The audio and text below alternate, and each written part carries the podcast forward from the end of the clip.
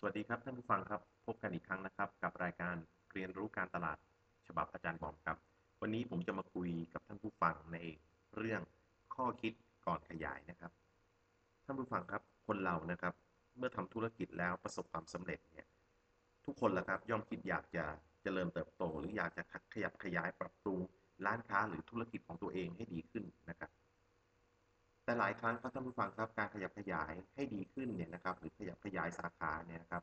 กลับกลายเป็นทำให้เราแย่ลงนะครับ แทนที่จะได้เงินมากขึ้นนะครับ ตัวผมเองเนี่ยมีประสบการณ์ตรงจากเรื่องการทำธุรกิจ และขยายสาขาไปอย่างรวดเร็วนะครับ แทนที่จะได้เงินเพิ่มครับท่านผู้ฟังครับ กลับกลายเป็นว่าผมขาดทุนนะครับ และท้ายสุดเนี่ยจะต้องดึงเงินจากสาขาหลักที่ได้กำไรนะครับ ไปช่วยจุนเจือสาขาที่ขาดทุนด้วยซ้ำนะครับ เรื่องของเรื่องเนี่ยนะครับ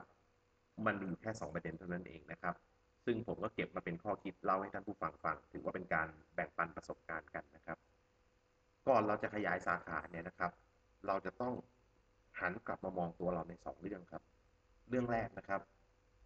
สิ่งที่เรากำลังขยายหรือกำลังทำเนี่ย หรือกำลังปรับปรุงเนี่ย เป็นสิ่งที่ลูกค้าเราต้องการจริง ๆ หรือเปล่านะครับ ยกตัวอย่างเช่นนะครับ เราทำร้านขายอาหารนะครับ ซึ่งเราเน้นขายอาหารในเรื่องราคาถูกนะครับ แล้วก็ลูกค้ามากินเราก็เพราะว่ารสชาติกับเรื่องของราคานะครับ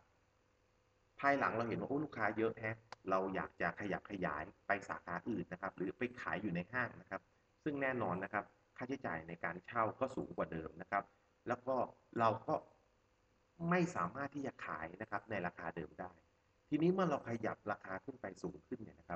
ลูกค้ากลับหายไปนะครับ ลูกค้าไม่ได้เยอะเหมือนเดิมในสาขานะครับ เพราะลูกค้าน้อย เพราะราคาสูง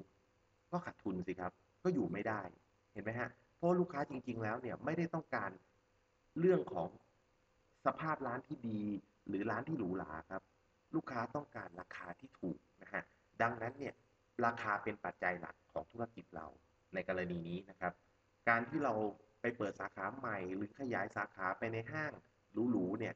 กลับกลายเป็นผลลบแทนที่จะเป็นผลดี เพราะไม่ใช่สิ่งที่ลูกค้าต้องการจากเราจริง ๆ นะครับ อันนี้คือข้อแรกนะครับ เราจะต้องดูว่าลูกค้าต้องการอะไรจากเราจริง ๆ นะครับ หรืออะไรคือจุดแข็งของธุรกิจเรานะครับ ข้อที่2ครับ เราสามารถควบคุม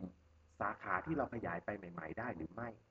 นะครับ การขยายสาขาหรือแม้กระทั่งการขยายแฟรนไชส์เนี่ยนะครับท่านผู้ฟังครับ หากระบบการควบคุมการตรวจสอบไม่ดีเนี่ยนะครับ ไม่ว่าจะเป็นระบบการตรวจสอบสต็อก หรือการตรวจสอบเงินเข้าออกเนี่ยนะครับ โอกาสโดนทุจริตโดนโกง